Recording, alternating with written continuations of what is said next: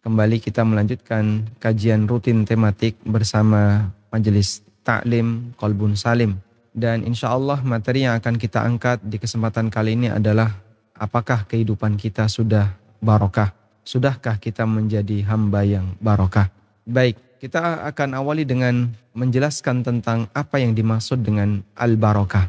Yang perlu kita pahami bahwa keberkahan itu bersumber dari Allah Subhanahu wa taala. Sebab kebaikan di alam raya ini semuanya berasal dari Allah. Karena itu kita memuji Allah Subhanahu wa taala dengan kalimat tabaraka.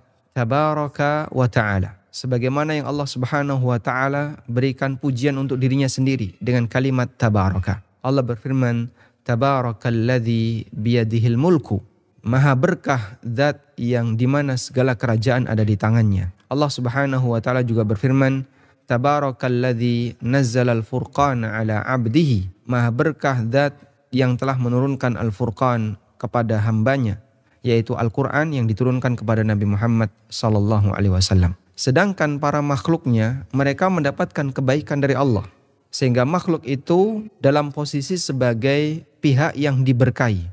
Yang memberkahi, yang memberkati adalah Allah Subhanahu wa taala dan makhluk sebagai pihak yang diberkati. Karena itu para makhluknya disebut oleh Allah Subhanahu wa taala dengan sebutan mubarak. An-Nabiyul Mubarak, kota yang mubarak.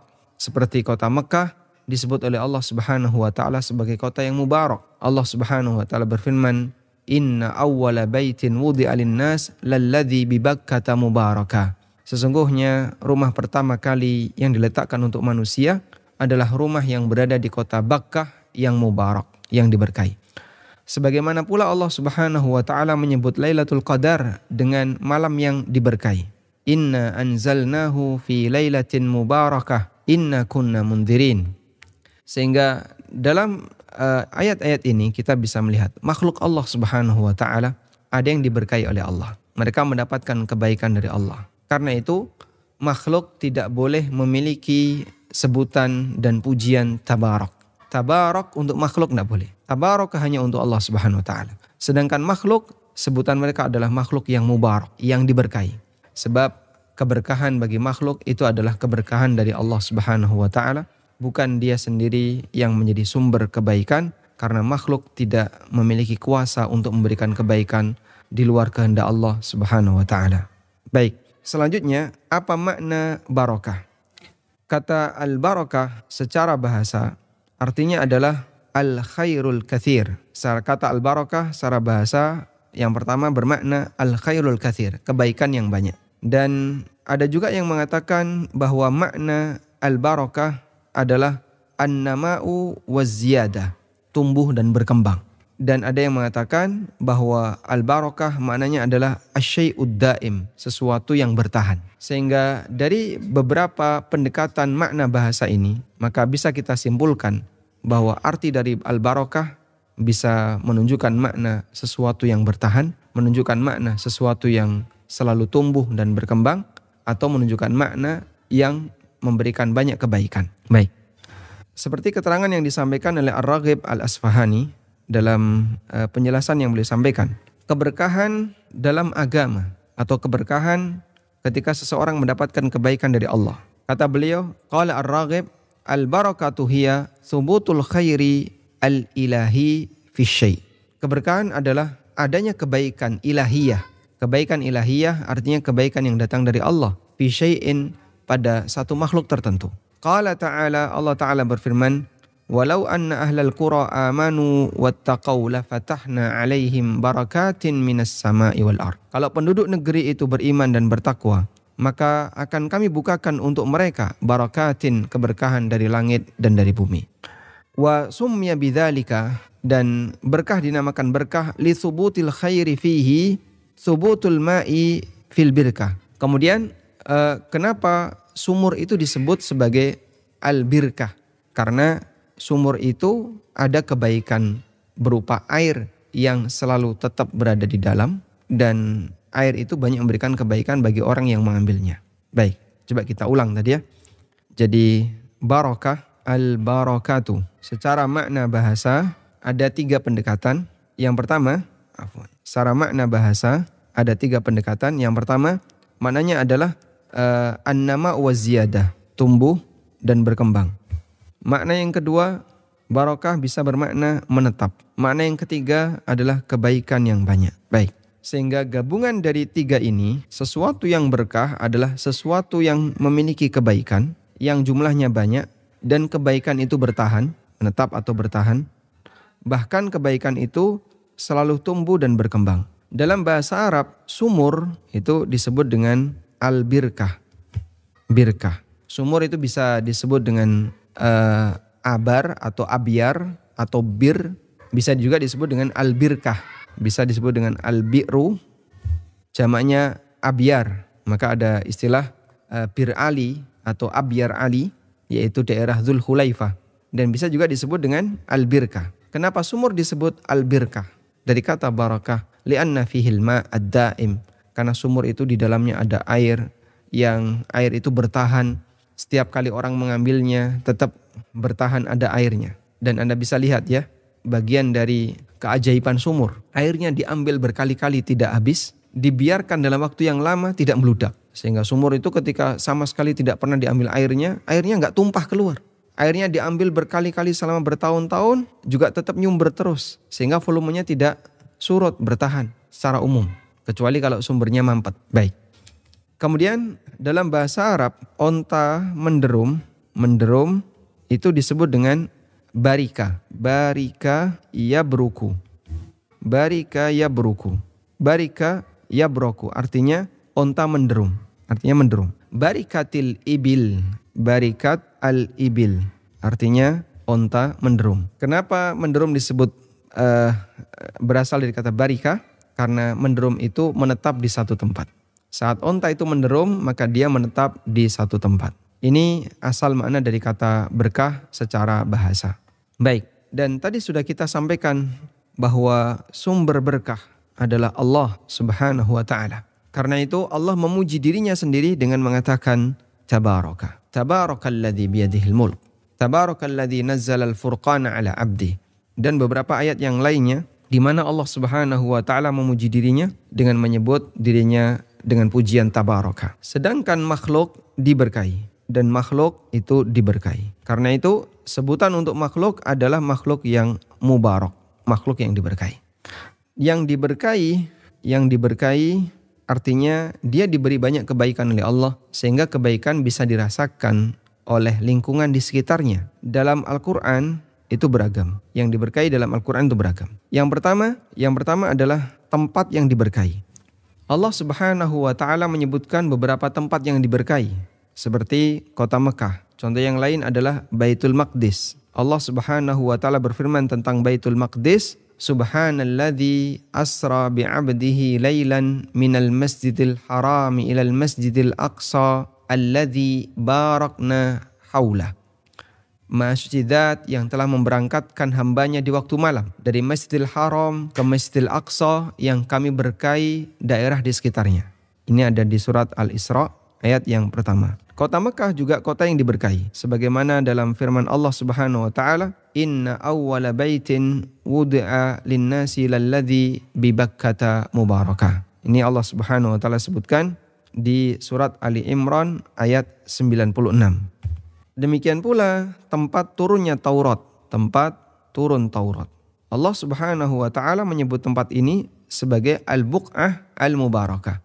Sebagaimana yang Allah Subhanahu wa taala sebutkan dalam firman-Nya falamma ataha nudiya min syati'il wadil aymani fil buq'atil mubarakati minasyajari ayya Musa inni anallahu rabbul alamin. Ini ada di surat Al-Qasas ayat 30. Atau mungkin yang lebih tepat adalah tempat pertemuan Musa dengan Allah. Tempat Musa dapat wahyu. Ini ada di surat Al-Qasas ayat di surat Al-Qasas ayat 30. Baik. Ini beberapa keterangan dalam Al-Quran di mana Allah Subhanahu wa Ta'ala memberikan keberkahan untuk tempat, dan termasuk di antaranya adalah uh, negeri yang penduduknya beriman dan bertakwa, uh, daerah di mana penduduknya beriman dan bertakwa. Negeri yang penduduknya beriman dan bertakwa, Allah Subhanahu wa Ta'ala bukakan keberkahan untuknya, sebagaimana yang tadi disinggung dalam ayat di surat Al-A'raf ayat 96.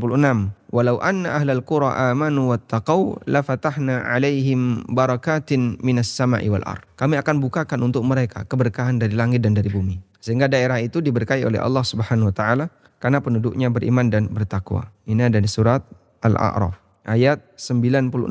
Baik.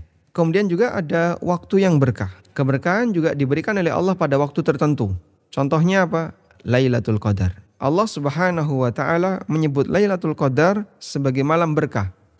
Sebagaimana yang Allah Subhanahu wa taala sebutkan di surat Ad-Dukhan ayat yang ketiga. Inna anzalnahu fi lailatin mubarakah inna kunna mundirin fiha yufraku kullu amrin hakim. Sesungguhnya kami turunkan Al-Quran ini di malam yang diberkahi. Inna kunna mundirin. Dan kami adalah yang memberikan peringatan. Sehingga Lailatul Qadar termasuk di antara yang diberkahi oleh Allah Subhanahu wa taala. Ini ada di surat Ad-Dukhan ayat yang ketiga. Nah, kemudian Allah Subhanahu wa taala juga jadikan bulan Ramadan sebagai bulan yang berkah. Satu bulan penuh ini sebagai bulan yang berkah. Sebagaimana sabda Nabi sallallahu alaihi wasallam, "Qad ja'akum syahrun mubarak." Ini disebutkan dalam hadis. Telah datang kepada kalian bulan yang diberkahi. Baik, ada juga manusia yang diberkahi. Seperti para nabi, di antaranya Nabi Isa alaihissalatu wassalam, Allah Subhanahu wa taala menyebut tentang Nabi Isa alaihissalam, "Wa ja'alani mubarakan aynama kuntu wa ausani bis salati waz zakati ma dumtu hayya." Dan Allah menjadikanku sebagai hamba yang mubarakan, yang diberkahi. Dan ini adalah ucapan Nabi Isa alaihissalam ketika beliau masih berada dalam gendongan Maryam. Ini contohnya ada di surat Maryam ayat yang ke-30. Baik. Kemudian Allah Subhanahu wa taala juga menyebut hujan sebagai sesuatu yang berkah. Allah Subhanahu wa taala berfirman, "Inna anzalna inna an, inna anzalna minas sama'i ma'an wa anzalna minas sama'i ma'an mubarakan fa ambatna bihi jannatin wa habbal hasid." Ini sebagaimana yang Allah firmankan di surat Qaf wa nazzalna minas sama'i ma'an mubarakan fa ambatna bihi jannati wa surat Qaf ayat yang ke-9. Baik. Dan masih banyak yang lainnya. Beberapa contoh di mana Allah Subhanahu wa taala menunjukkan ada beberapa makhluk yang diberkahi oleh Allah Subhanahu wa taala. Tempat yang diberkahi, waktu yang diberkahi, manusia yang diberkahi, hujan yang diberkahi. Mereka disebut sebagai makhluk yang diberkahi karena mereka banyak memberikan kebaikan bagi yang lain. Kota Mekah diberkahi. Karena kota Mekah memberikan kebaikan bagi penduduknya maupun orang yang datang ke sana. Sehingga siapa pun yang hadir di kota Mekah dia bisa mendapatkan banyak limpahan pahala. Baitul Maqdis juga diberkahi. Karena ini termasuk di antara salah satu kota suci.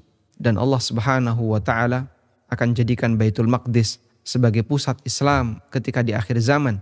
Pada waktu Nabi Isa turun bersama Imam Mahdi. Titik kumpulnya adalah di Baitul Maqdis. Demikian pula Allah Subhanahu wa taala jadikan Lailatul Qadar sebagai malam berkah karena di malam itu Allah banyak menurunkan rahmatnya, keselamatan untuk penduduk bumi. Tanazzalul malaikatu warruhu fiha biidni rabbihim min kulli amrin salam. Salamun hiya hatta matla'il fajr. Bulan Ramadan juga demikian, air hujan juga seperti itu. Dengan keberadaan hujan, Allah Subhanahu wa taala menumbuhkan bumi dengan aneka tanaman. Baik, sekarang kita akan mengukur jika tadi ukuran keberkahan adalah nilai kebaikan yang bertahan dan bahkan tumbuh, maka bagaimana dengan manusia yang berkah? Manusia yang berkah adalah manusia yang banyak memberikan kebaikan bagi yang lain, alias dia adalah manusia yang banyak memberi manfaat bagi yang lain. Nabi Isa alaihissalatu wassalam disebut oleh Allah sebagai hamba yang diberkahi. Wa ja'alani mubarakan aynama kuntu dan Allah jadikan aku sebagai hamba yang diberkahi di mana pun aku berada. Karena keberadaan Nabi Isa alaihissalam, beliau mendakwahi masyarakat, mengajarkan mereka akan kebaikan, sehingga masyarakat bisa lebih terdidik, mendapatkan pembelajaran tentang hukum Allah, mereka akan menjadi manusia yang lebih baik dengan sebab dakwah yang disampaikan Nabi Isa alaihissalatu wassalam. Baik, perlombaan kita menuju ini. Perlombaan kita menuju ini. Kita berlomba untuk menjadi manusia yang berkah memberi manfaat bagi yang lain sesuai dengan kemampuan yang diberikan oleh Allah Subhanahu wa taala. Karena itu Nabi Shallallahu alaihi wasallam memberikan motivasi dalam hadis yang sahih Rasulullah Shallallahu alaihi wasallam bersabda, "Man istata'a minkum ayyan fa'a akhahu falyaf'al." Siapa di antara kalian yang bisa memberikan manfaat apa pun kepada saudaranya, siapa di antara kalian yang bisa memberikan manfaat apa pun kepada saudaranya, falyaf'al, hendaknya dia lakukan. Lakukan dengan semangat untuk bisa mendapatkan manfaat, untuk bisa memberikan manfaat itu. Dan coba kita lihat seperti apa sababul wurud hadis ini. Jabir bin Abdullah radhiyallahu anhu menceritakan, arkhasan Nabi sallallahu alaihi wasallam fi ruqyatil hayyati li Bani Amr. Qala Abu Zubair. Rasulullah sallallahu alaihi wasallam memberikan keringanan bolehnya memberikan ruqyah fil hayyah untuk sebuah kampung. Hayyah di sini maknanya adalah kampung li Bani Amr yang ada di Bani Amr. Qala Abu Zubair, kata Abu Zubair, wa sami'tu Jabir bin Abdullah yaqul. Aku pernah mendengar Jabir bin Abdullah mengatakan, la dagat rajulan minna aqrabun ada seseorang di antara kami yang tersengat binatang berbisa. Akrab seperti kala jengking, eh, kemudian kaki seribu dan macam-macamnya, binatang berbisa. Wa nahnu julusun ma'a Rasulillahi sallallahu alaihi wasallam dan kami sedang duduk bersama Rasulullah SAW. Faqala rajulun, lalu ada seseorang yang mengatakan, "Ya Rasulullah, arki, ya Rasulullah, bolehkah saya meruqyah?" Karena ada permintaan di tempat si A, di, di kampung A ada orang yang sedang disengat binatang berpisah. Faqala rajulun, lalu ada salah satu sahabat, "Ya Rasulullah, boleh saya meruqyah?" Qala, beliau mengatakan, "Man istata'a minkum ayyan fa'a akhahu falyaf'al." Siapa di antara kalian yang bisa memberikan manfaat bagi orang lain, lakukan. Termasuk salah satunya adalah membantu orang yang sedang kesakitan karena dia disengat binatang dengan cara memberikan ruqyah kepadanya. Baik, dan ruqyah untuk kasus disengat binatang itu sangat mujarab.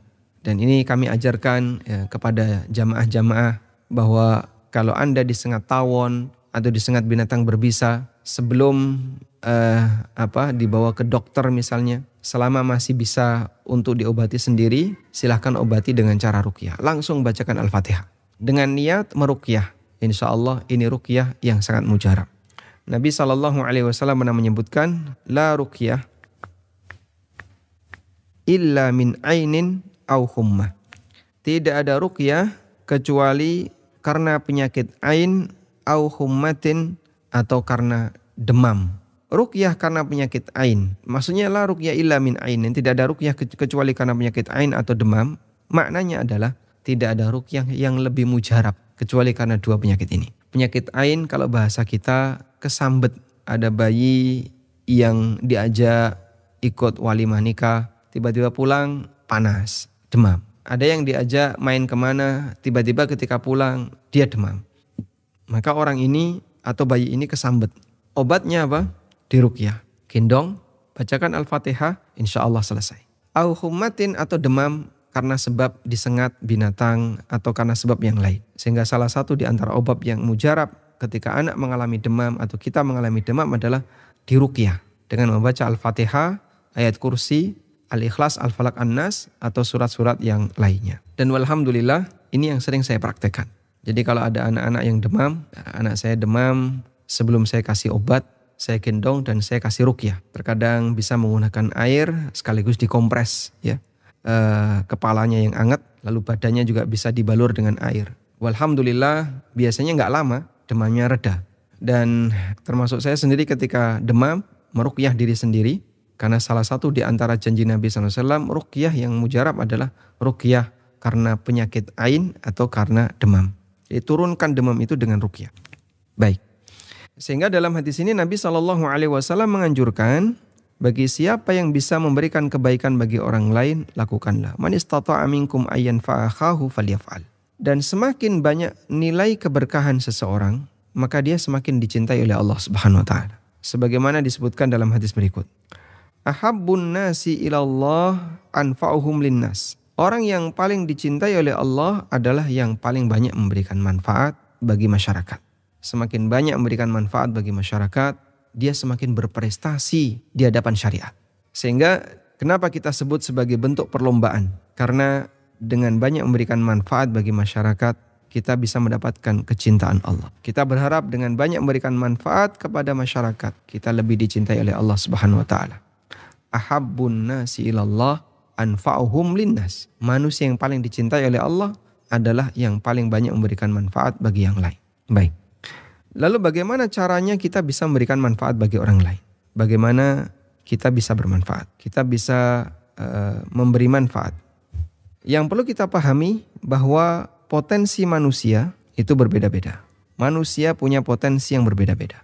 Karena itu nilai kemanfaatan manusia yang diajarkan oleh Nabi SAW bukan kemanfaatan yang seragam, tapi kemanfaatan yang berbeda-beda tergantung dari jenis potensinya. Sehingga kemanfaatan manusia itu dikembalikan kepada potensi masing-masing sesuai potensinya. Nabi Shallallahu Alaihi Wasallam menggambarkan ini dalam hadis yang sahih.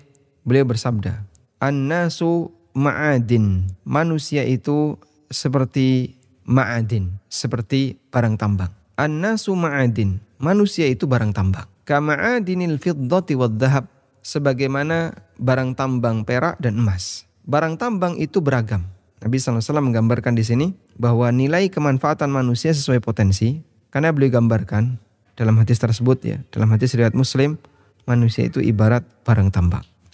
Ada apa dengan barang tambang? Barang tambang itu nilainya berkelas. Ada barang tambang golongan A, ada barang tambang golongan B, ada golongan C, seperti yang kita kenal ya. Yang golongan A itu apa saja? Mungkin emas, saya tidak tahu ya, nggak apal saya. Ada barang tambang golongan B yang nilainya lebih murah daripada itu. Ada barang tambang golongan C yang lebih murah daripada golongan B. Kerikil, bebatuan, pasir itu golongan C. Di Jogja cukup banyak ini golongan C. Sehingga mondar-mandir truk ya uh, ngangkut pasir itu perizinannya adalah barang tambang golongan C.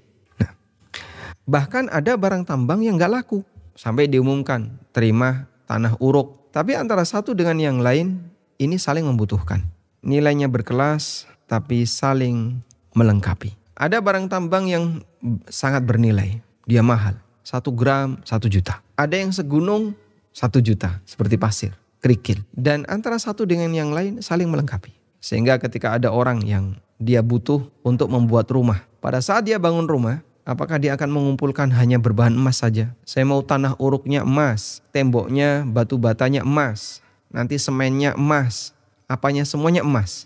Gak mungkin jadi. Dia butuh bahan A, dia butuh bahan B, dia butuh bahan C.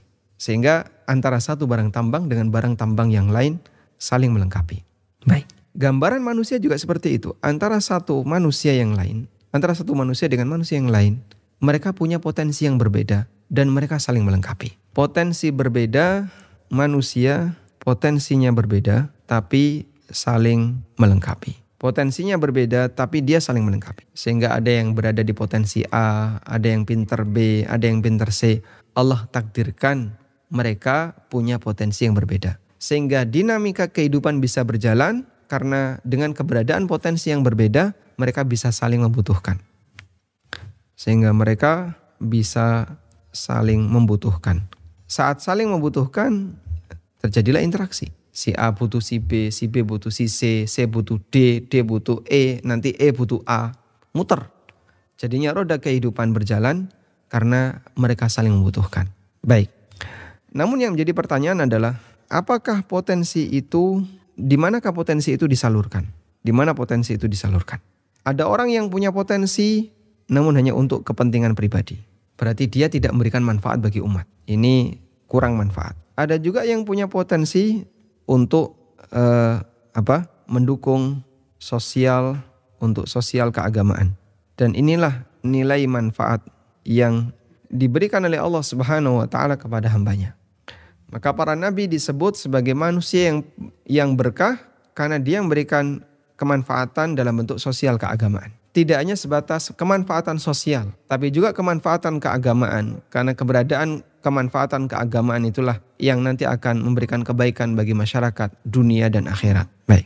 Karena itu kita bisa lihat di sini Rasulullah Shallallahu Alaihi Wasallam bersabda, "Khiyaruhum fil jahiliyah, khiyaruhum fil Islam, ida fakuhu." Orang terbaik di antara mereka di zaman jahiliyah akan menjadi orang yang terbaik ketika dia masuk Islam. Orang terbaik di antara mereka di zaman jahiliyah akan menjadi orang terbaik ketika mereka masuk Islam, tapi dengan syarat ida fakuhu apabila mereka paham agama. Ya. Sehingga di sini yang terbaik di zaman jahiliyah. Terbaik di zaman jahiliyah artinya apa? Yang memiliki banyak kelebihan, yang memiliki banyak kelebihan. Masyarakat jahiliyah standar prestasi itu dilihat dari seberapa besar dia punya banyak kelebihan. Semakin punya banyak kelebihan, semakin banyak, semakin besar nilai prestasinya. Maka Nabi SAW mengatakan, khiyaruhum fil jahiliyah, khiyaruhum fil Islam. Yang terbaik bagi mereka di masa jahiliyah adalah yang terbaik di masa Islam. Sehingga begini, masyarakat jahiliyah itu uh, ukuran prestasi adalah potensi. Semakin banyak potensinya, berarti dia semakin berprestasi. Ada? Terlepas dari potensi itu dimanfaatkan untuk apa? Sehingga ketika ada orang yang dia pemberani, secara fisik bagus ya, dia gagah, cakep, pemberani, kemudian apa lagi? Uh, dia mencintai tanah air, ya, mencintai suku dan golongan, artinya dia loyal dan seterusnya. Maka semua sifat itu ketika dimiliki oleh seseorang akan membuat dia semakin ditakuti oleh masyarakat. Dia semakin hebat, dia semakin berprestasi. Meskipun bisa jadi digunakan untuk memusuhi agama. Tapi bagi mereka, ini orang yang berprestasi. Al-Walid bin Mughirah itu orangnya pintar, kaya. Kemudian apa? dia bisa syair. Dan Al-Walid bin Mughirah ditugaskan untuk memikirkan apa kalimat yang cocok untuk menyudutkan Al-Quran. Sehingga dia dianggap sebagai pentolan bagi orang musyrikin dalam masalah syair karena dia punya potensi kepandaiannya. Baik, artinya begini, jika ada orang yang punya potensi tapi hanya disalurkan untuk kepentingan pribadi, berarti sebenarnya orang ini belum orang yang disebut sebagai manusia berkah. Di Indonesia tidak kurang orang yang kaya. Tapi kalau orang yang kaya itu hanya kaya untuk pribadinya, orangnya tertutup, tidak kemudian terbuka untuk sosial masyarakat. Kalau mau masuk rumah harus melalui gerbang berlapis-lapis, menemui orangnya susah sekali murni hanya untuk kepentingan pribadi, ini bukan orang bermanfaat. Gak kurang orang pinter. Tapi kalau pinter hanya untuk kepentingan pribadi, yang penting dia bisa bekerja, lalu dia dapat duit untuk kepentingan dia dan keluarganya, orang seperti ini bukan orang yang berkah. Gak kurang pejabat. Dia punya status sosial, dia punya jabatan. Tapi kalau jabatan hanya untuk kepentingan pribadi, ini bukan pejabat yang berkah. Tidak kurang orang yang punya harta, punya kepandaian, punya properti A yang dan seterusnya. Yang semua itu dibanggakan oleh manusia. Tapi ketika itu hanya untuk kepentingan pribadi, maka hakikatnya itu tidak memberikan keberkahan. Sehingga dia bukan termasuk manusia yang berkah. Karena itulah Nabi SAW memberikan syarat bahwa potensi akan bisa menghasilkan kebaikan jika diiringi dengan agama. Di saat inilah muncul keberkahan. Maka Rasulullah Sallallahu Alaihi Wasallam mengatakan, khiyaruhum fil Islam, khiyaruhum fil jahiliyah, idha fakuhu. Orang terbaik ketika di masa jahiliyah yang punya banyak kelebihan akan menjadi orang yang terbaik ketika dia menjadi seorang muslim idha fakuhu apabila dia paham agama. Sehingga potensi plus agama itulah yang akan mendorong seseorang untuk memberikan apa yang dia miliki, potensi yang dia miliki dalam rangka untuk mendukung agama silahkan berikan kemanfaatan bagi masyarakat sesuai dengan potensi yang Allah berikan kepada Anda dengan semangat dalam rangka untuk mendukung agama. Makanya dengan belajar Islam semakin dekat kepada Islam akan membuat setiap hamba ingin punya keingin dia punya keinginan bagaimana bisa menyalurkan kemampuan dia untuk masyarakat. Ada beberapa orang yang kadang menghubungi saya, Pak, saya punya keahlian di bidang ini, bisa nggak uh, Pak Ustadz melibatkan saya dalam kegiatan dakwah? Walhamdulillah. Kedekatan dia dengan agama sampai menyebabkan dia terdorong untuk menyalurkan potensinya dalam rangka mendukung kegiatan dakwah. Ada dosen ITB, ahli di bidang IT yang menawarkan diri untuk itu. Ada juga orang yang ahli di bidang properti menawarkan diri untuk itu. Ada yang ahli di bidang ekonomi menawarkan diri untuk itu. Masing-masing punya potensi yang berbeda-beda. Dan mereka sedang berlomba, apa yang bisa saya salurkan untuk umat? Dan itu hanya bisa terjadi ketika orangnya paham agama. Maka sudahkah hidup kita menjadi hidup yang berkah? Anda bisa mengukur Anda punya potensi apa dan kedekatan Anda dengan agama seperti apa. Maka akan menghasilkan sejauh mana Anda bisa memberikan manfaat bagi orang lain sesuai dengan potensi yang Anda miliki. Wallahu taala alam. Demikian yang bisa kita sampaikan. Semoga bermanfaat. Wassalamualaikum warahmatullahi wabarakatuh. Alhamdulillahirrabbilalamin. Terima kasih Ustadz. Uh, jazakallah untuk paparannya. Izin bertanya uh, kepada Bapak Ibu yang ingin bertanya silahkan langsung tulis di chat atau raise hand untuk menyampaikan pertanyaan kepada Ustadz. Uh, kami utamakan dulu yang sesuai dengan tema. Untuk umur rahmat kami persilahkan dengan singkat dan jelas. Assalamualaikum warahmatullahi wabarakatuh Ustaz. Waalaikumsalam warahmatullahi wabarakatuh. Semoga Allah senantiasa merahmati Ustaz sekeluarga. Amin walakum bimithlin. Barakallahu fiik. Afwan Ustaz, Ana bertanya di luar tema, namun pertanyaan ini penting bagi Ana. Bolehkah Ustaz? Uh, Sebentar Ibu, saya bacakan saya dulu ya, yang sesuai tema. Nanti insya Allah kalau telah ada waktu saya panggil Ibu kembali. Bisa dipahami Ibu? Nam, nam, tafadhali. Okay, terima kasih Ibu. Bismillahirrahmanirrahim. Saya akan bacakan pertanyaan yang masuk. Uh, Ustadz izin bertanya, pada akhir-akhir ini orang memaknai berkah adalah dengan banyaknya jumlah yang bertambah, yaitu dari sisi jumlah. Contohnya dengan perkataan, misalnya setelah kita memberikan sesuatu, uh, jawabannya adalah terima kasih, semoga berkah ya. Tapi benar-benar berkah itu dimaknakan itu bertambah, bertambah, bertambah dan dari sisi jumlah. Orang sering lupa dengan masalah kebermanfaatan. Atau contoh kejadian yang selanjutnya adalah misalnya ketika kita tertimpa musibah atau terkena apa pun, komentar yang muncul adalah, wah hidupnya nggak berkah, hartanya nggak berkah. Tapi memang ditujukan hanya dari sisi jumlah. Bagaimanakah cara memperbaiki pemahaman seperti itu Ustaz? Baik, jadi kalau kita mengukur berkah hanya dari sisi materi, maka ini ukuran yang keliru. Sebab kita tahu seperti ini ya, berkah yang didapatkan oleh seseorang itu umumnya memang diukur dengan jumlah materi. Semakin kaya, makin banyak hartanya, usahanya makin bertambah, disebut sebagai orang yang berkah. Meskipun bisa jadi orang itu ketika kaya juga tidak banyak memberikan dan menyumbang untuk kegiatan sosial, murni untuk kepentingan pribadi, hanya untuk kepentingan dia jalan-jalan, untuk keluarganya, dia habiskan untuk dirinya saja jarang dia gunakan untuk kepentingan sosial keagamaan. Tentu saja yang seperti ini bukan manusia yang berkah. Anda bisa lihat Nabi Shallallahu Alaihi Wasallam kita sepakat beliau adalah manusia yang paling berkah. Ini adalah beliau adalah manusia yang paling berkah. Tapi Anda bisa saksikan bagaimana kehidupan Nabi Shallallahu Alaihi Wasallam dan materi yang beliau miliki. Sampai Rasulullah Shallallahu Alaihi Wasallam ketika tidur ngecap di punggungnya tikar yang digunakan untuk alas ditawarkan oleh sebagian sahabat, "Ya Rasulullah, bagaimana kalau kami sediakan kain, lapisan agar Anda bisa tidur dengan nyaman?" Tapi Nabi SAW mengatakan, "Mali walid dunia, apa urusanku dengan dunia?" Sebentar lagi saya juga akan meninggalkannya. Kemudian juga Aisyah radhiyallahu anha menceritakan, kami pernah mengalami dapurnya tidak ngepul selama tiga hari. Bukan karena kehabisan gas, tapi karena tidak ada yang dimasak. Sampai orang itu bertanya, tabi ini bertanya, Fama tak kulun, lalu apa yang kalian makan? Aswadan, kami memakan dua benda berwarna hitam. Yang dimaksud di situ adalah kurma dan air. Sehingga kurma berwarna hitam, air itu jernih ya. Tapi karena dicampur dengan kurma kan jadi hitam. Atau e, ketika digabungkan maka diambil mana yang ghalib, mana yang lebih dominan dalam penggunaan kata e, yang digabungkan, dua kata yang digabungkan. Seperti matahari dan bulan, itu sebutannya al-qamaron, dua bulan, padahal yang satunya matahari. Ayah ibu dalam bahasa Arab sebutannya abawan, dua bapak, padahal yang satunya ibu.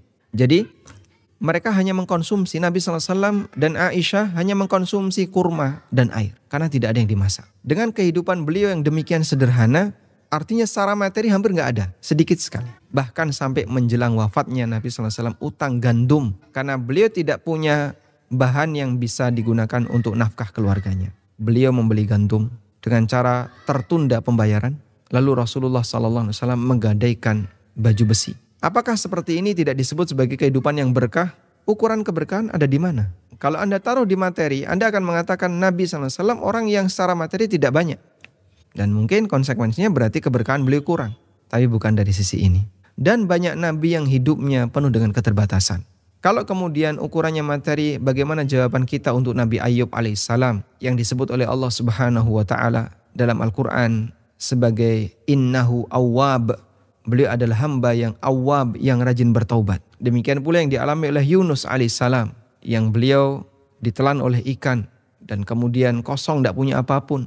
Akhirnya Allah Subhanahu wa taala sediakan untuknya. Dan di antara nabi ada yang diuji oleh Allah dengan kemiskinan sampai dia hanya punya satu pakaian. Ketika pakaian itu ada kutunya, kutu itu sampai membunuh dia. Ya. Jadi uh, ada nabi yang di, diuji oleh Allah Subhanahu wa taala dengan kemiskinan.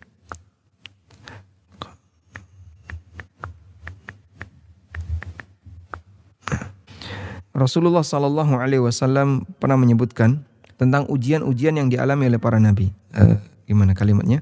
Jadi saking miskinnya dia, illa wahid.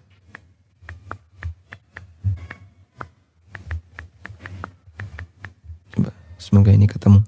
Gimana kalimatnya? Uh, baik, saya lupa kalimatnya. Nah itu menunjukkan bahwasanya ujian kemiskinan mungkin saja dialami oleh orang-orang yang dekat dengan Allah Subhanahu wa taala seperti para nabi. Maka untuk bisa disebut bahwasanya standar keberkahan adalah pada materi, ini nantinya jadi tidak seimbang. Allah memberikan dunia kepada hamba yang dia cintai dan hamba yang tidak dia cintai. Yu'ti dunya liman yuhibbu wa man la yuhibbu. Dalam sebuah hadis Rasulullah sallallahu alaihi wasallam bersabda, "Wa innallaha la yu'ti dunya man yuhibbu wa man la yuhib." Allah memberikan dunia kepada makhluknya yang dia cintai dan yang tidak dia cintai. Ada orang soleh yang kaya dan ada orang kafir yang kaya. Wala yu'tid dina illa man yuhib. Dan Allah tidak memberikan agama kecuali kepada yang dia cintai. Sehingga salah satu di antara tanda kecintaan Allah Ta'ala kepada hambanya adalah Allah jadikan hamba ini paham masalah agama. Wallahu alam. Pertanyaan selanjutnya, jika ada seseorang yang mengucapkan ketika ada tamu datang, kemudian tamunya pulang, mengucapkan terima kasih ya. Kalau dalam bahasa Jawa Ustadz mohon maaf, sampun barokai kulo gitu. Apakah itu salah atau benar Ustadz? Barokai rumah saya gitu bahasanya kurang lebih. Uh, kalau orang mengatakan seperti itu, terima kasih sudah membawa keberkahan untuk rumah saya. Jika yang dimaksud adalah dengan kehadiran orang ini, saya punya amal melayani tamu, insya Allah kalimat ini benar. Dan mungkin itu yang dimaksud. Terima kasih sudah membawa keberkahan untuk rumah kami. Sebab uh, ketika seseorang beramal soleh, maka amal soleh itu adalah sumber keberkahan baginya. Dan termasuk keberadaan tamu itu menjadi sumber keberkahan bagi penghuni rumah. Sebagaimana yang disebutkan dalam hadis berkaitan dengan keutamaan tamu. Nah, coba kita sebutkan. Ada sebuah hadis yang mengatakan Ad-daifu yanzilu birizkihi wa yartahilu bidunubi ahlil baiti. Kita cek hadisnya ya. Nah, hadisnya dinilai palsu oleh sebagian ulama. Dinilai dhaif oleh sebagian ulama sehingga tidak bisa dijadikan sebagai dalil ya. Di sini idza aradallahu bi ahli baitin khairan faqahahum fid dini wa waqarahum saghiruhum kabirahum. Apabila Allah taala menghendaki kebaikan bagi sebuah keluarga, Allah akan jadikan keluarga itu fakih dalam masalah agama. Tapi di sini tidak menyebutkan tentang tamu. Nah, sebentar. Ya, hadisnya dhaif. Wa ammal hadith alladhi khutima bihil qissa wa huwa qawluhu idza aradallahu biqaumin khairan ahda ilaihim hadiyatan. Qalu ya Rasulullah ma tilkal hadiyah? Qala ad-daif. Apabila Allah mengendaki kebaikan bagi satu kaum, maka Allah akan kirim kepada mereka hadiah. Coba kita sama-sama lihat teks hadisnya. Apabila Allah mengendaki kebaikan bagi satu kaum, Allah akan kirimkan kepada mereka hadiah. Mereka bertanya, Ya Rasulullah, wa matilkal hadiah? Hadiah apakah itu? Qala beliau bersabda ad-daif. Dia itu adalah tamu. Yanzilu birizkihi. Tamu itu datang dengan membawa rizki. Wayartahilu. Dan dia pulang. Wa qad ghafarallahu li ahlil manzil. Dan ketika tamu itu pulang Allah mengampuni dosa penghuni rumah. Fa innahu hadithun dhaifun la yathbutu anin Nabi SAW. Hadis ini dhaif uh, tidak sahih dari Nabi sallallahu alaihi wasallam. Dan beberapa riwayat yang lain ini juga sama ya. Kalimatnya ad-dhaifu yanzilu bihi birizki. Tamu itu membawa rizki dan sanatnya dhaif jiddan. Sanatnya dhaif sekali. Kemudian dari hadis Anas ini juga sanatnya mungkar dengan riwayat yang semisal. Kemudian ada hadis Abu Darda dan sanatnya palsu, maudhu. Jadi kesimpulannya hadis ini dhaif. Baik. Ya meskipun kita paham bahwa keberadaan tamu bagi tuan rumah akan mengajak kepada tuan rumah untuk beramal soleh. Sebab Nabi Shallallahu Alaihi Wasallam menyebutkan bahwa bagian dari konsekuensi iman adalah memuliakan tamu. Rasulullah SAW bersabda, "Mangkana yu'minu billahi wal yaumil akhir fal yukrim daifah." Siapa yang beriman kepada Allah dan hari akhir, dia harus memuliakan tamunya. Berarti memuliakan tamu termasuk cabang iman. Dan itu adalah sumber keberkahan bagi tuan rumah karena dia telah memuliakan tamunya. Dari sisi itulah bentuk keberkahannya bukan dari sisi tamu itu membawa keberkahan. Karena hadis yang menyebutkan tentang ini ada yang derajatnya doaif sekali, ada yang ada yang derajatnya palsu. sehingga tidak bisa kita nisbahkan kepada sabda Nabi Shallallahu Alaihi Wasallam. Wallahu a'lam. Pertanyaan selanjutnya, eh, bagaimana memang kita harus menjadi manusia yang memiliki keberkahan atau kebermanfaatan? Dan orang yang paling berhak mendapatkan kebermanfaat kebermanfaatan kita adalah keluarga sendiri, terutama anak ataupun orang tua. Bagaimana Ustadz jika keinginan orang tua kita itu bertentangan dengan syariat Islam. Tapi kalau kita tidak melakukannya, kita khawatir hidup kita tidak berkah. Misalnya contohnya dalam sebuah acara pernikahan, orang tua menginginkan siraman dan yang tradisi yang lain-lain lain-lain gitulah. Bagaimana Ustadz menengahi antara kita nih sebagai anak yang menjadi manusia yang bermanfaat, tapi dengan hal-hal seperti itu? Mohon jawab. Justru seperti itu tidak bertentangan. Dosa itu bukan keberkahan ya sehingga ketika kita mengizinkan orang lain berbuat dosa, yang penting orang itu merasa nyaman, orang itu merasa bahagia dan senang, itu bukan keberkahan. Ini masuk kategori ta'awun alal itsmi wal udwan. Tolong menolong dalam perbuatan dosa dan maksiat. Tentu saja ketika ada orang tua misalnya, Le saya butuh duit, kamu bisa nggak ngasih? Ternyata anaknya nggak punya. Ya nek ngono, kalau begitu ini sertifikat tanah, tolong antarkan ke bank. Tolong dibantu ibu, biar nanti bisa cair kamu tanda tangan karena kamu termasuk ahli waris. Lalu anak ikut tanda tangan. Wah gimana ya daripada nanti saya berantem sama ibu nggak cocok. Udah ikut tanda tangan aja. Saat pengajuan uh, verifikasi untuk mendapatkan pinjaman secara ribawi, anak itu ikut tanda tangan. Sehingga ibunya bisa mendapatkan utang dari bank dengan nilai sekian ratus juta. Ya, terlepas dari apakah dia punya dana untuk pelunasan atau tidak. Tapi saat dia melakukan akad tanda tangan, jangan dia sebut ini dalam rangka untuk keberkahan bagi orang tua. La haula wala quwata illa billah. Anda sedang maksiat. Anda sedang berbuat maksiat. Seorang anak yang sering menghadiahkan rokok untuk bapaknya, jangan disebut sebagai anak yang berkah. Pinter awakmu nek mulai nggawa hadiah. Bapak paling seneng nek awakmu mulai. Kenapa? Digawakno rokok sak slot. Ini ngasih penyakit ke bapaknya. Meskipun bapaknya merasa senang ketika anaknya ini pulang karena setiap kali pulang dia sendiri yang selalu membawa hadiah rokok. Anak yang lain nggak ada. Anak pertama kalau pulang bawa kurma, anak yang kedua kalau pulang bawa kacang, anak ketiga kalau pulang bawa rengginang, yang keempat kalau pulang bawa rokok. Masya Allah. Tapi bapak mungkin merasa paling senang dengan anak yang keempat karena hadiahnya paling istimewa menurut dia. Cuman ini kan ngeracun nih bapak eh, bukan memberikan kebaikan. Nah dari sini kita bisa mengukur ya. Kalau orang tua ngajak anaknya berbuat maksiat, lalu dia turut mendukung dan mengabulkannya, ya ini bukan memberikan kebaikan, justru ini menjerumuskan satu keluarga dalam perbuatan maksiat. Tradisi-tradisi yang itu berbahaya bagi akidah, ya seharusnya kan kita bersihkan dari keluarga kita. Setahap demi setahap. Justru keberkahan itu datang ketika Anda memberikan pendidikan. Kepada siapa Pak? Termasuk kepada orang tua. Nabi Ibrahim alaihissalam sampai harus bermusuhan dengan bapaknya. Dan bapaknya dinasihat, Ya abati la ta'budi syaitan, inna syaitana kana lirrahmani asiyya. Ya abati, Wahai ayahku jangan kau sembah setan.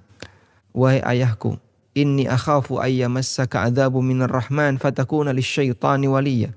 Aku takut engkau akan mendapatkan azab dari Ar-Rahman, dari Allah. Sementara kau menjadi wali bagi setan. Ya.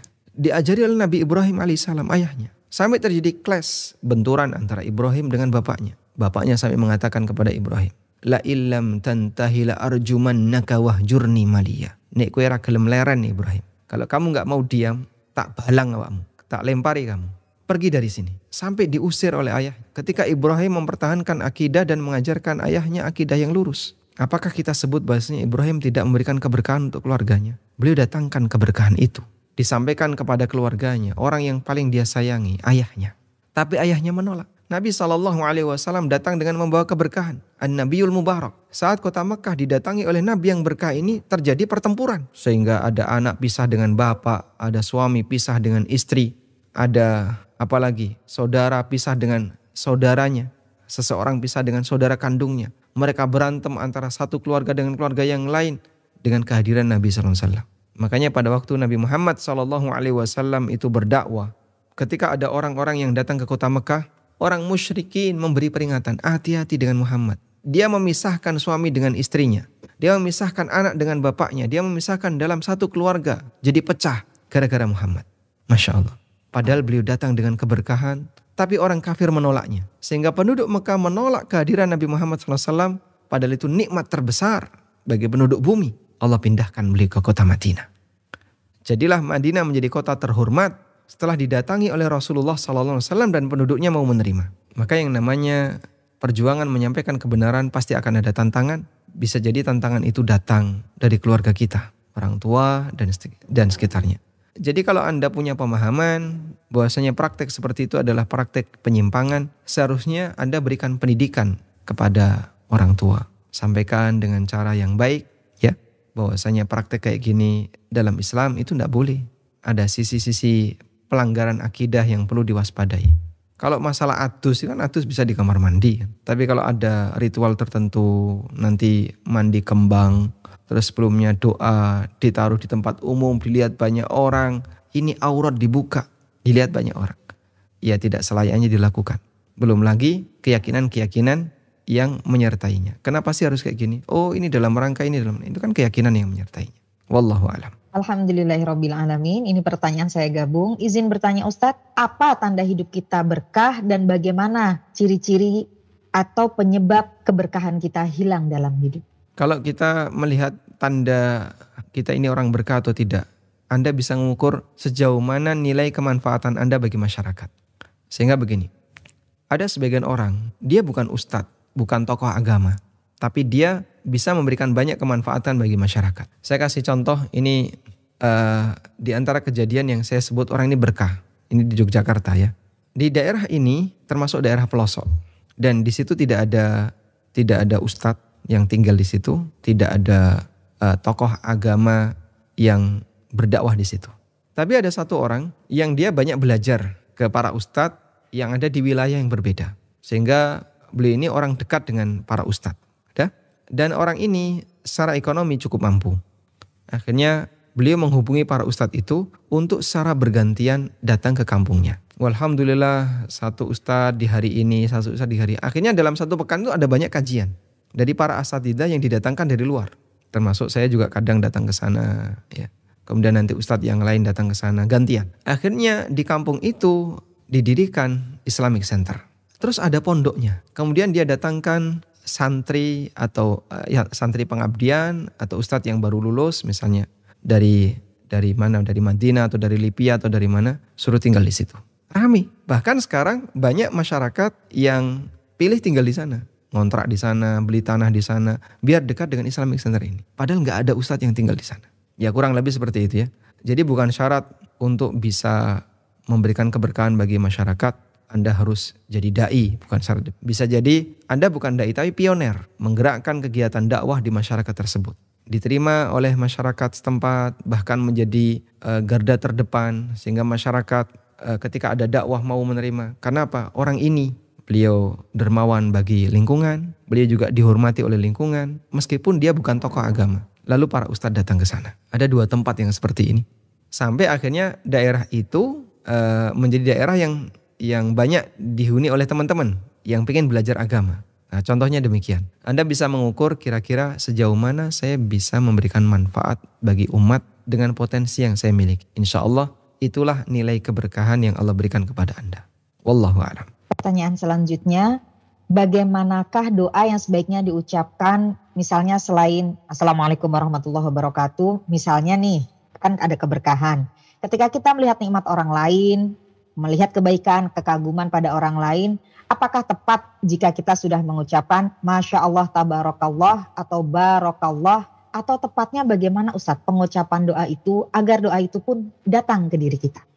Kalau mendoakan diri kita sendiri agar menjadi orang yang berkah, apa yang bisa kita ucapkan? Anda bisa mohon kepada Allah Ta'ala kebaikan dunia dan akhirat. Rabbana atina fid dunya hasanah wa fil akhirati hasanah wa qina adzabannar.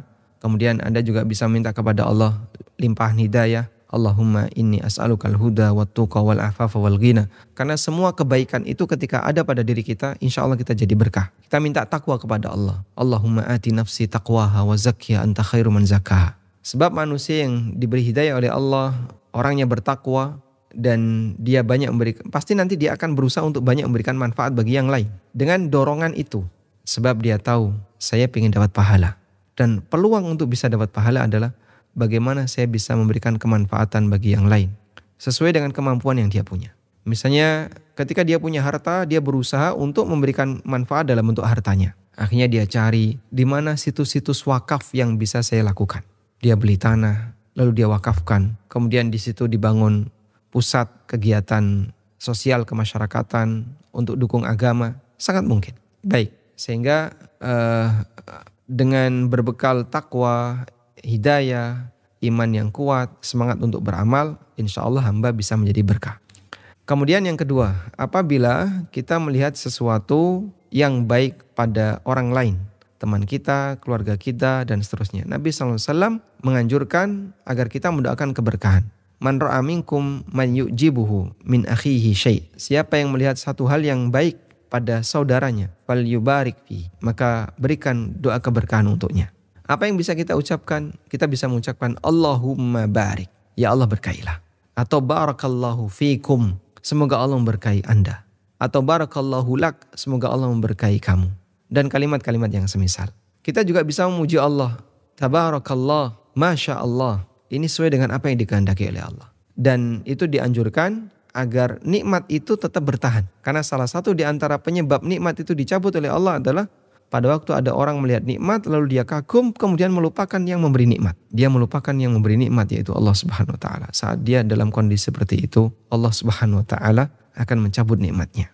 Karena itu jangan lupa untuk mengingat Allah pada saat kita melihat nikmat yang diberikan oleh Allah Subhanahu wa taala kepada salah satu di antara saudara kita. Wallahu alam. Terakhir untuk ummu siapa tadi ya yang bertanya di luar tema? Terakhir Ibu, silahkan Ibu kamiknya.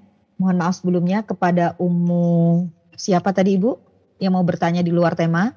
Assalamualaikum warahmatullahi wabarakatuh Ustaz. Waalaikumsalam warahmatullahi wabarakatuh. Pak Ustaz, Ana bertanya di luar tema. Apakah boleh seorang laki-laki yang sudah balil itu diurut sama nenek-nenek yang lebih kurang sudah hampir 80 tahun. Diurut atau dipijat kalau bahasa yang lebih dipahami mungkin ya Ustadz. Mohon penjelasannya Ustadz. Jazakumullah. Laki-laki udah balik ya? Ya, laki-laki yang sudah balik diurus sama nenek-nenek yang sudah hampir 80 tahunan. 80 tahun masih kuat ngurutnya? Ya, Masya Allah. Masya Allah. Mabarik. Jazakumullahu khairan ya Ustadz. Assalamualaikum warahmatullahi wabarakatuh. Waalaikumsalam warahmatullahi wabarakatuh. Baik, aturan mahram itu tetap berlaku sampai akhir ya. Ya meskipun ada toleransi untuk nenek-nenek yang sudah tidak ada keinginan untuk menikah.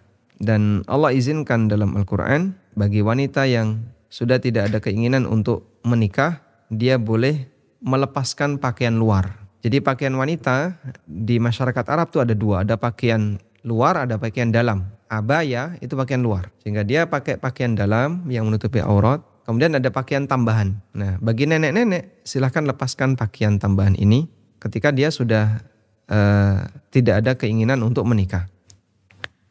Gimana ayatnya? Di surat An-Nur ayat 60 Allah taala berfirman wal qawaidu minan nisa'i allati la yarjuna nikaha. Para wanita yang sudah uh, lanjut usia, yang sudah tidak ada harapan bagi lelaki untuk menikahinya. Jadi lelaki melihat sudah nggak tertarik. Falaisa alaihinna junahun ayyadna thiyabahunna ghaira mutabarrijatin bizina. Tidak ada dosa baginya untuk menanggalkan siap. Thawb itu adalah pakaian luar. Ghaira mutabarrijatin bizina tapi tidak boleh pamer ya dengan kecantikannya. Misalnya terus dandan, hengesan ya. Pakai shadow. Nenek-nenek tampil di permukaan kayak gitu. Wah, bukan demikian. Jadi dia tetap menutup aurat dengan baik tanpa tabarruj, namun dia boleh menanggalkan pakaian luar. Baik. Kemudian dalam masalah sentuhan juga tetap tidak boleh. Karena itu meskipun yang bersangkutan sudah 80 tahun, ini anak yang sudah balik, ya speser pun nggak tertarik dengan nenek-nenek itu. Tapi kan bisa jadi tidak berlaku sebaliknya. Nenek-nenek itu mungkin tertarik dengan anak ini. Dia nenek-nenek nyentuh lelaki yang masih muda. Ya kita tidak tahu ya, masih ada syahwat nggak sih nenek-nenek ini. Kalau lelaki ini mungkin tidak ada syahwat dengan dia. Oleh karena itu yang seperti ini tidak diperbolehkan. Baik, selama masih ada pilihan yang halal, tidak boleh melakukan yang dilarang. Ada nggak sih lelaki tukang pijit di sekitar itu? Ada Pak Ustadz? Baik, kalau begitu lelaki. Karena itu dalam Islam, apabila ada jenazah, maka yang wajib untuk memandikan adalah yang berjenis kelamin sama. kecuali suami istri atau jika mayit di usia sebelum tujuh tahun. Kalau mayitnya sudah di atas tujuh tahun dan hubungannya bukan suami istri, yang boleh memandikan hanya lelaki. Ada orang yang bertanya, boleh nggak seorang anak memandikan jenazah ibunya? Anak perempuan boleh, anak laki-laki tidak boleh. Loh kenapa? Kan ini ibu saya sendiri. Betul. Tapi ibu kamu, kamu tidak boleh menyentuh kemal, apa uh, organ-organ yang tidak boleh disentuh. Misalnya payudara, kemudian petis, apa, lutut ke atas. Berbeda dengan sama sama jenis. Perempuan dengan perempuan, laki dengan laki. Demikian pula sebaliknya. Anak perempuan tidak boleh memandikan bapaknya. Anak perempuan tidak boleh memandikan bapaknya. Sehingga harus sama jenis. Kecuali tadi ya, suami istri. Kalau suami istri bebas. Sebab tidak ada batas aurat. Atau yang kedua, mayit yang meninggal sebelum usia tujuh tahun. Itu bebas tanpa ada batasan jenis kelamin. Sehingga mayatnya laki dimandikan perempuan boleh dan sebaliknya. Wallahu a'lam. Mohon maaf sebelumnya Ustaz, termasuk di sini misalnya kita mendapati orang tua kita yang sudah sepuh, anaknya satu hanya itu, tapi um, orang tua dan anak tersebut berbeda jenis kelamin, juga tidak boleh misalnya kita yang merawat dalam hal memandikan, Ustaz? Tidak boleh. Hmm. Masih banyak di negara kita yang Muslim yang bisa memandikan. Jadi kalau ibunya meninggal, ya kita undang tim memandikan jenazah dari ibu-ibu. Ini bukan meninggal Ustadz, sampun sepuh. Oh, sampun sepuh. Mm-mm. Sepuh maksudnya dalam kesehariannya harus sudah dimandikan, disuapi. Anak hanya tinggal satu, maksudnya keadaannya hanya satu. Hari-hari kan tinggal dengan anaknya dan tidak ada pasangannya lah. Misalnya seperti itu keadaannya. Bagaimana Ustadz untuk Wallahu alam jika demikian keadaannya maka insya Allah tidak masalah karena dalam hal ini mereka kan masih mahram ya ibu dan anak sehingga si anak merawat ibunya dengan cara seperti itu, insya Allah tidak masalah. Wallahu a'lam. Alhamdulillahirabbil alamin.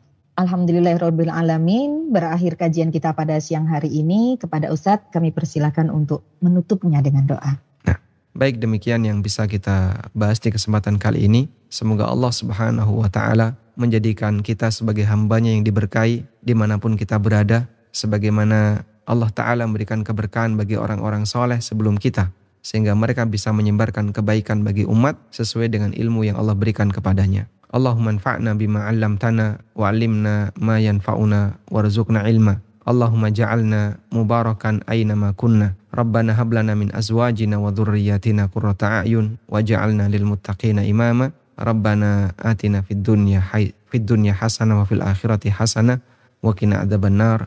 Wa sallallahu ala nabiyyina Muhammadin wa ala alihi wa sahbihi wa sallam. Wa akhiru da'wana anilhamdulillahi rabbil alamin. Wassalamualaikum warahmatullahi wabarakatuh.